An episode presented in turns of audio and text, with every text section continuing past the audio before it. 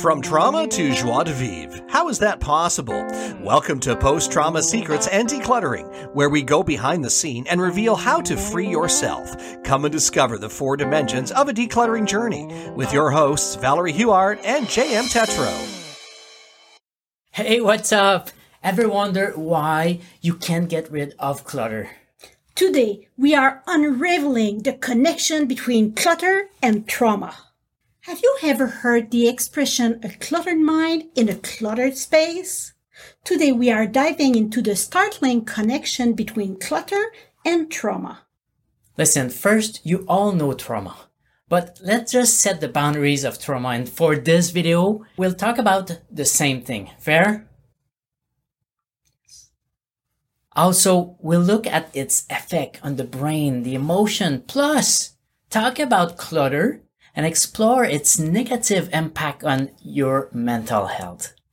To understand what is the connection between trauma and clutter, we first need to define trauma and clutter. Trauma Trauma is a complex experience that affects us in many, many ways. It's not just about the emotional response we have after a deeply disturbing event. It goes beyond that, affecting our physical health, our social connection, and overall emotional well-being. Imagine encountering something deeply unsettling. An experience that shakes you to your core that is trauma.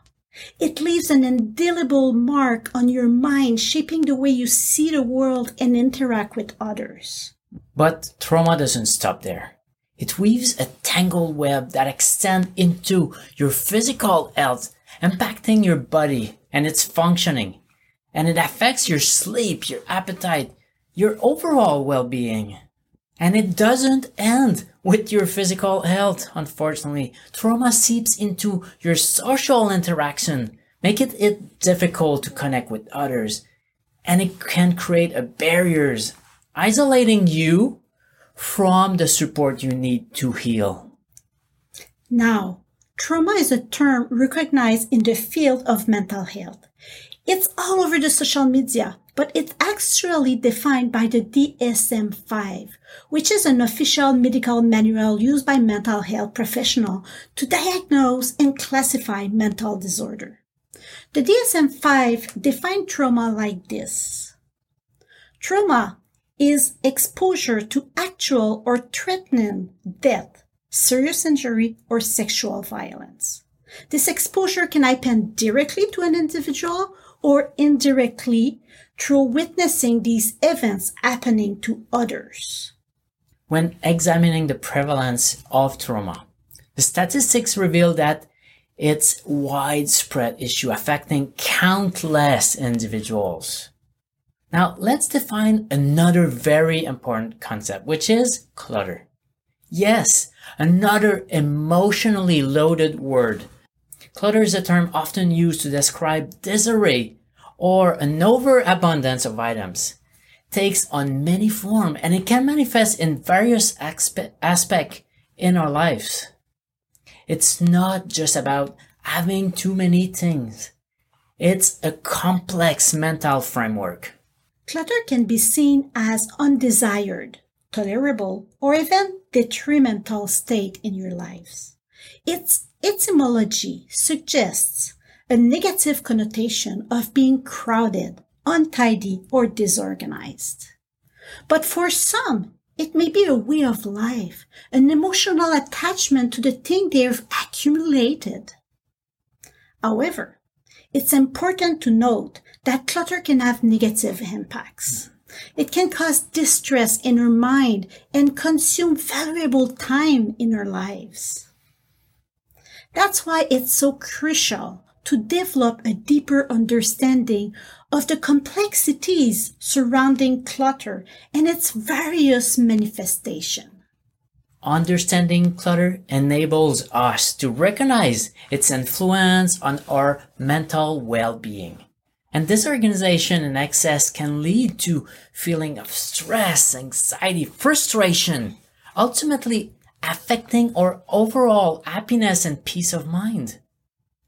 Additionally, the knowledge of its impact of clutter on our productivity is crucial. When surrounded by disorder, it becomes challenging to focus on a task or complete them efficiently. By addressing clutter, we can create a workspace that promotes productivity and creates a clear and focused mindset. Awareness of the connection between clutter and our physical health is also essential. Excess items and disarray can contribute to an unsanitary living environment, increasing the risk of allergy, respiratory issue, and other health concern. Understanding this link motivates us to maintain a clean and orderly space, promoting better health. Furthermore, recognizing the social implication of clutter is important. A cluttered home can lead to feeling embarrassment, isolation, shame, and strained relationship with friends and family. Now that we understand these two words, trauma and clutter, what is the connection between trauma and clutter? Many survivors of trauma find their home filled with clutter. And this clutter serves as a purpose for those who have experienced traumatic events. The clutter serves as a physical reminder of the trauma, yes, allowing the survivor to feel in control of their environment and safe from potential danger. Clutter can also provide a sense of comfort, familiarity, allowing the survivor to feel connected to their past trauma and the emotion associated with it. The connection between trauma and clutter is a journey through the human mind and body. The human mind and body are incredibly complex. It's intricate systems that work together to create or experience memories and emotion. Trauma and clutter are two seemingly unrelated concepts. However, they both have the power to alter the body, rewire the neural pathway, and change your mindset, habits, routines, and behaviors. These transformations ultimately affect our paradigm, or our paradigm are the way we perceive and understand the world around us. When an individual experiences trauma, their body's stress response is activated, leading to a surge of cortisol, a hormone that regulates a wide range of processes in the body, including the immune system and metabolism. And this stress response can lead to changes in the neural pathway, affecting the way our brain processes information and emotions. So over time, these changes can alter individual mindset, habits and routines and behaviors ultimately affecting their whole paradigm. Similarly, clutter, which refers to a disorganized and chaotic living or working environment, can also impact the body and mind. Clutter can lead to feeling of stress, anxiety, overwhelm, shame, which in turn can activate the body stress response and increase the cortisol level. When cortisol level remains elevated, over an extended period of time, this can have detrimental effect on the executive function, including attention, memory, and decision making. As a result, clutter can lead to change in neural pathway, mindset, habits, routines, and behavior, ultimately influencing an individual paradigms. The relationship between stress, cortisol, and executive function play a significant role in understanding the connection between trauma, clutter, and paradigms. When an individual experiences a stressful event, such as trauma or living in a cluttered environment, their body's response to stress is activated. This response leads to an increase of cortisol level, which can have a wide range of effect on the body, impairing executive function. And your executive function are your cognitive processes that allows us to plan, organize, or execute tasks effectively every day. So individual may experience difficulty with attention, with memory, with decision making when executive function are compromised due to elevated cortisol level. In turn, these cognitive challenges can lead to changes in the mindset, habits, routine, and behavior again, which ultimately affect one's paradigms. By recognizing the profound impact of clutter and trauma on our lives, we can begin to take steps to heal, declutter, and ultimately create a more balanced, harmonious existence. We holistic decluttering and organizing experts, as well as brain scientists, health professionals have noticed and documented this profound connection between clutter, trauma, and neurological health. At the heart of these relationships lies a compelling theory that posits environmental stress as the critical link between clutter, trauma, and neurological well-being.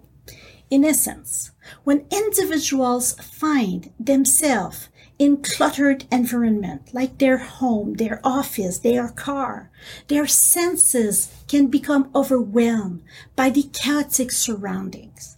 This sensory overload in turn activates the stress response system within the brain, specifically targeting the amygdala. For those who have endured trauma, this stress response is often heightened, resulting in an amplified sensitivity to disorganized space. To truly comprehend the mechanics of this relationship, it is necessary to examine the reasoning behind this theory. So trauma as a life altering event can have a profound and lasting event on an individual brain function as we discuss, especially in the prefrontal cortex and the amygdala. The prefrontal cortex, which is responsible for executive function like decision making, and impulse control, may become compromised when a person experiences trauma. Consequently, this impairment can hinder an individual's ability to effectively manage their living space and maintain a clutter-free environment. So, in conjunction with the compromised prefrontal cortex, an overactivated amygdala further exacerbate the issue. As the amygdala plays a pivotal role in the stress response, its hyperactivity can intensify a person's reaction to clutter, establishing a perpetuating cycle of anxiety and disorganization ever and ever. And this vicious cycle can result in a constant state of unease for the affected individual and that impairs their overall neurologi- neurological health and well-being. For those who have experienced trauma, the interplay between clutter and their neurological health can significantly impact their daily life. Struggling to maintain a well organized environment like their home can lead to increased stress level, diminished mental clarity, and hindered productivity at work, for example. Moreover, the constant anxiety and agitation experienced by these individuals can exacerbate pre-existing mental health condition or even contribute to the development of new ones. If you want to understand more about the connection between clutter and trauma, we recommend you to read Put That Stuff Down where we get an, an, exploration of the tangled relationship between trauma, PTSD, decluttering, weaving together personal stories, psychological insight, and practical advice.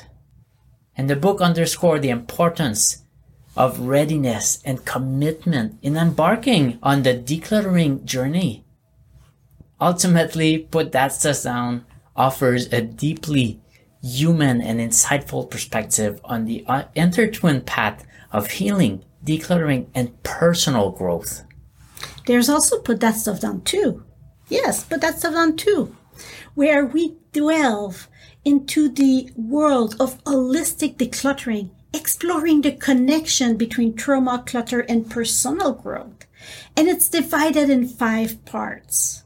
Part number one we define trauma, clutter, and holistic decluttering, highlighting the benefit of this comprehensive approach.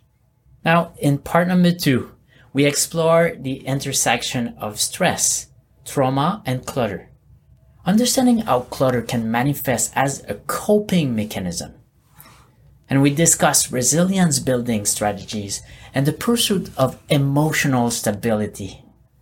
Part 3 uncovers the roles of mindfulness and personal growth in decluttering and facing the transformative power of aligning your space with your values.